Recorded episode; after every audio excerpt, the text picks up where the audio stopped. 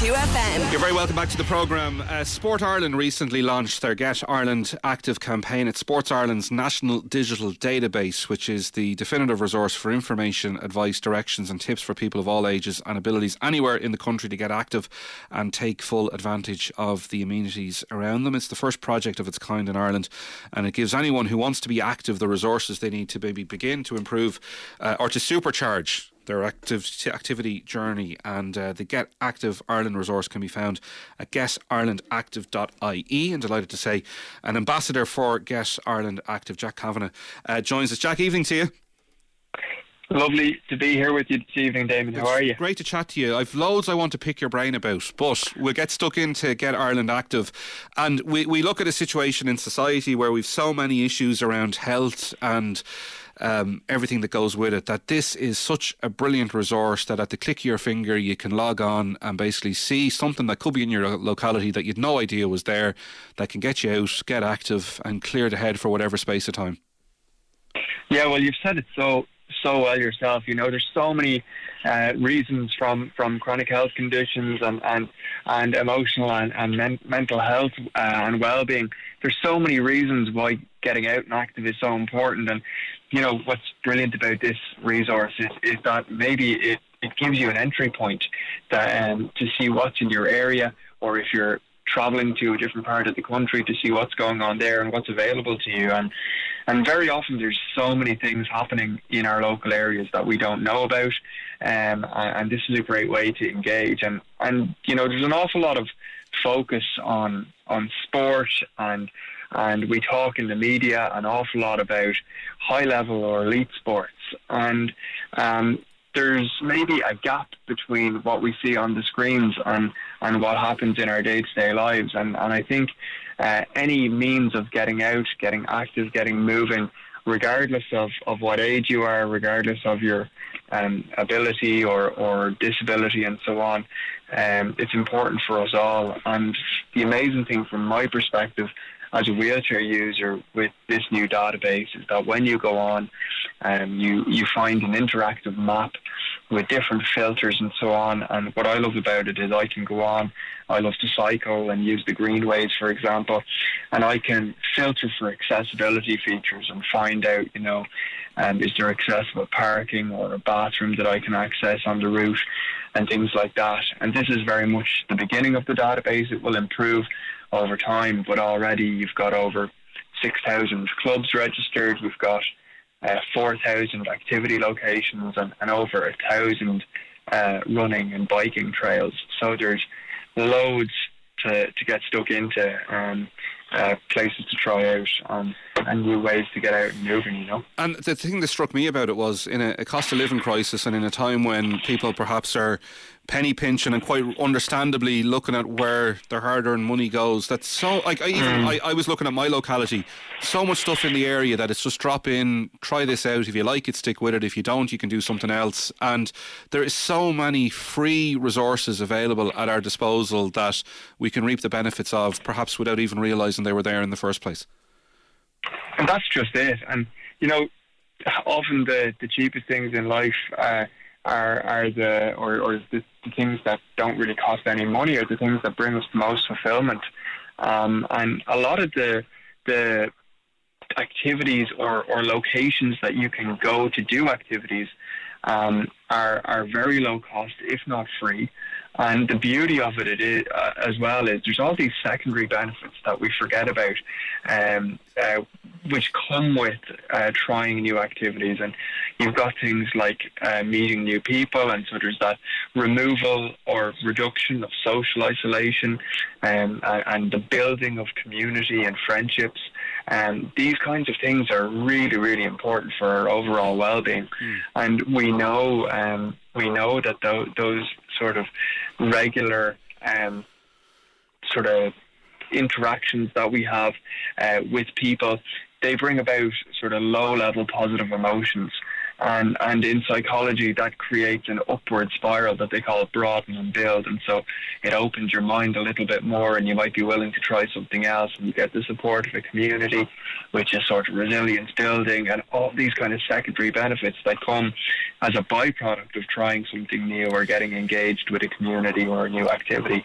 And even if if you're just going out and walking uh, a, a new route with your dog, mm. um, there's the passing interactions and, and these kinds of things that, that happen as well. So um, so many reasons to to get on and, and, and, have a look at what's happening around you. Yeah, you mentioned you're a wheelchair user, and, and some people might be familiar with your podcast, Only Human. You have a phenomenal TED talk. I, I actually I watched it last night and I watched it again today, and like it's, I think twelve or thirteen minutes, and it's really really thought provoking. Um, you know, people might have seen you with, with Tommy Tiernan. Um, you suffered a, a, spinal cord injury back in 2012.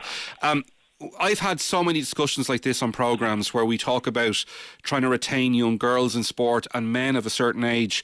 And I, I, was thinking a lot over the last 24, 48 hours about have we done enough previously to maintain participation levels for people with disabilities? And, and that for me, you know, you touched upon it, that's a fairly groundbreaking aspect of, of this project as well. Yeah, look, um, I was always active before I had uh, the spinal injury. I I was involved in all kinds of sports as a kid, but as a teenager, it was a lot of running. I played a lot of rugby, um, and and I really found my space uh, then and my real passion with water sports and, and adventure type sports. Um, and then when I had my injury, you know, so much of that got taken away, and probably what I didn't realize. And, and we wouldn't have used this language on it 10, 15 years ago when I was a teenager, is that all of those pursuits that I was doing and those types of activity were really healthy adaptation strategies and ways of managing my, my stresses and and they, they helped me to regulate my mental and emotional well being as much as my, my own physical health.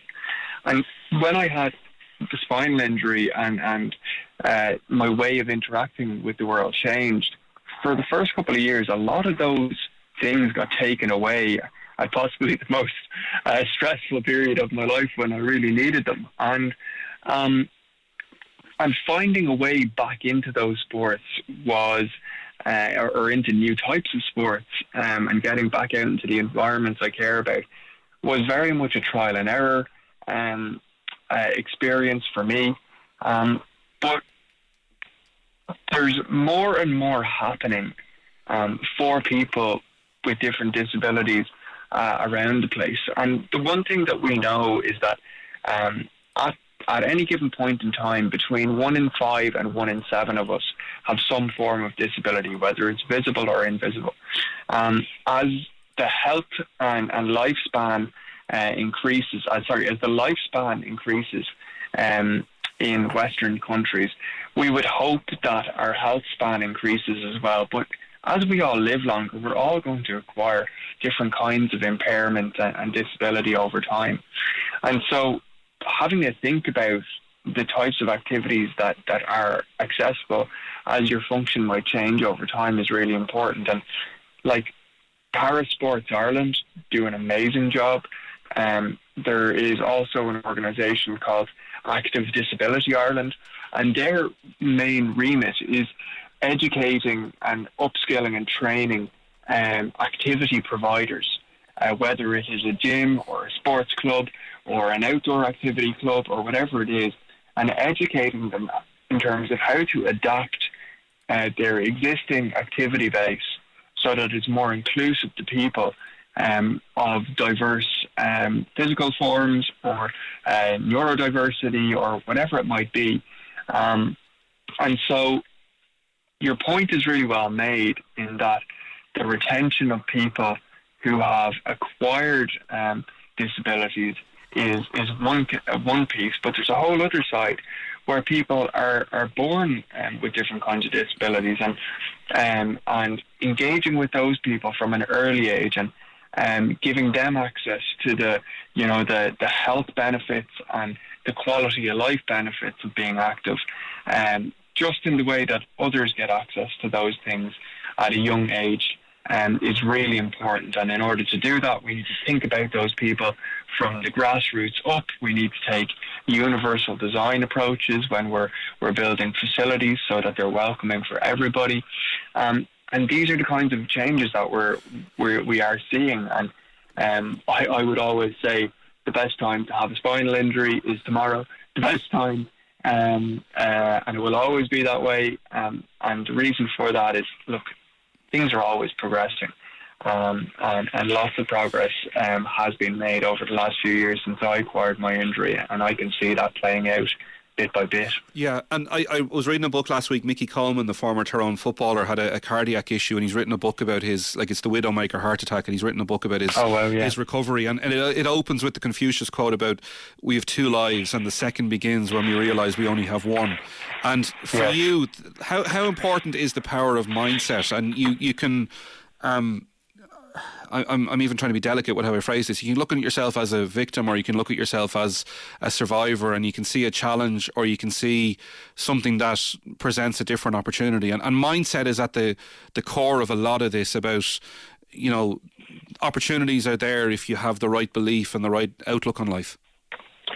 Yeah, well, look, you you've used a few words that I would pick up on there, and um, yeah, one of them is is challenge. Um, and when we choose to see the things that happen in our lives, whether they be curveballs or whatever that come our way in any part of our life, when we take a challenge approach, uh, the evidence is that a challenge-based mindset um, it brings out more of our internal resources.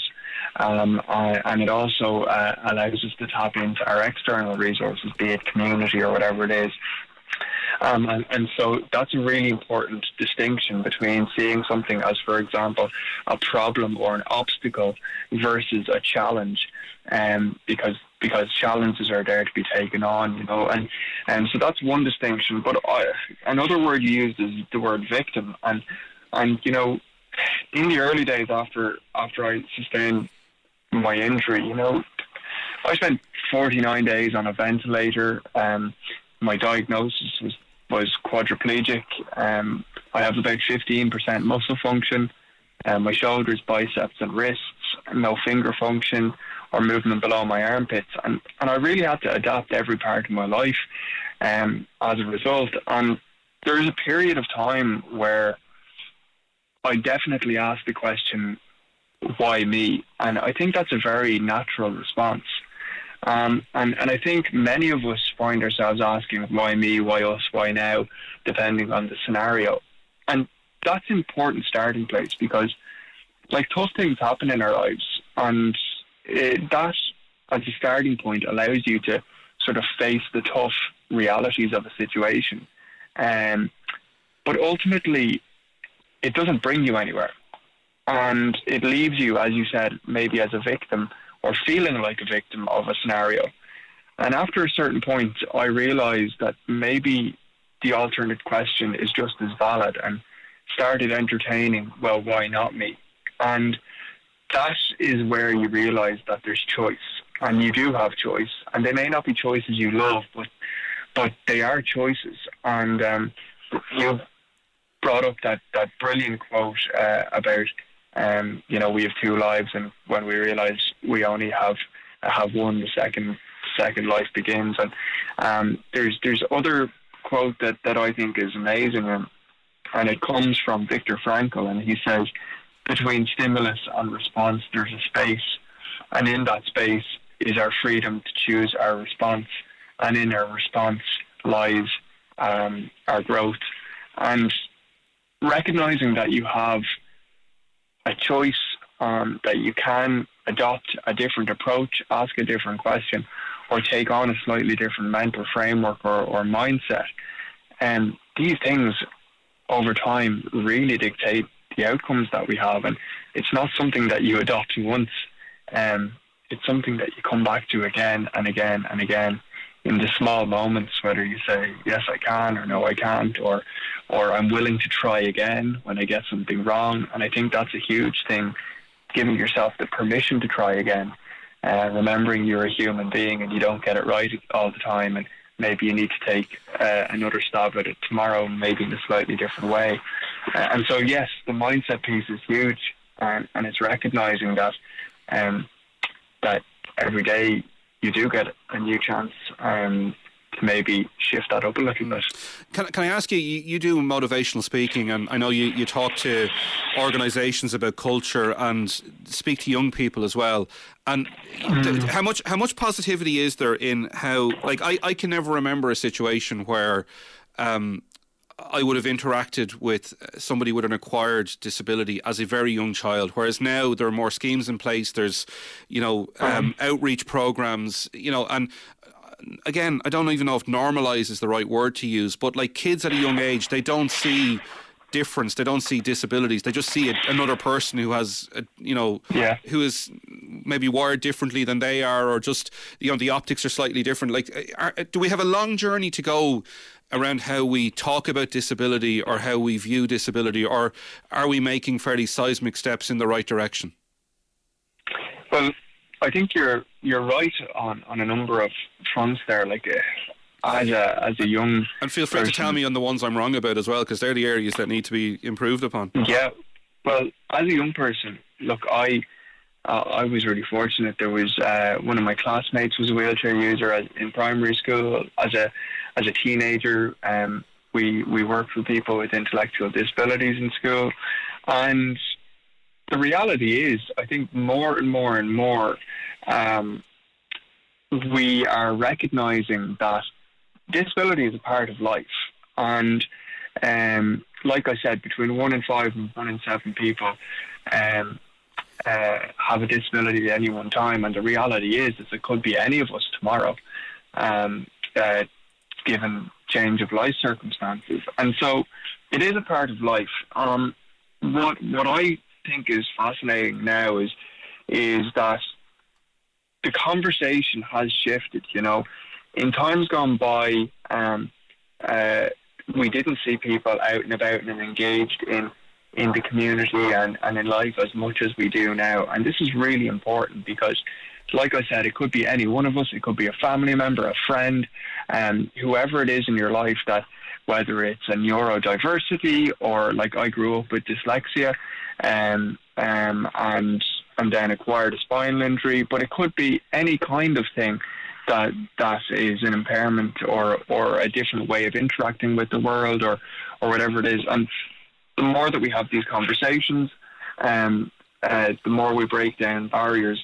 One of the things I think is really important, Damien, is um, back in 2020 we had the the women's 2020 uh, strategy, which was uh, the, the tagline was "If you can't see it, you can't be it."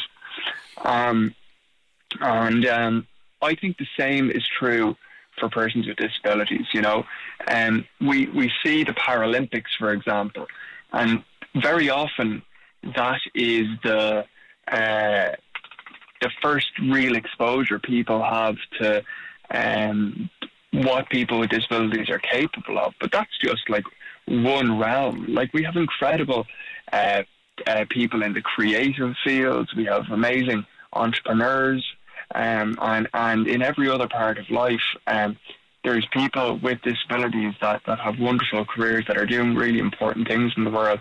Yes, they might need slightly different uh, approach to how they do those things, but they're out there and engaging. Mm-hmm. And the more that we see um, these people um, in the media, the more we see them in our in our papers and hear them on the radio and podcasts and see them on on TV, and the stories of their lives and the things that they do are told. The more this is normalized, and and um, you know, I would always uh, suggest like an approach of of curiosity over fear yeah. or judgment. You know, um, and and very often. Um, uh, getting curious about about people that are maybe a little bit different than, than you um, is important because you realize very often they're human beings and you have a lot more in common than you have that's different, you know. Jack, I'm going to have to leave it there. The, the clock is going to beat us, but we might revisit it at some stage. Thanks so much for being with us. And a reminder as well getirelandactive.ie is the website. Thanks so much for your time and we'll look forward to chatting to you again. Absolute pleasure. Thanks for having me. It's Jack Kavanagh with us there. And uh, yeah, as mentioned, getirelandactive.ie uh, is the website to access all of those resources.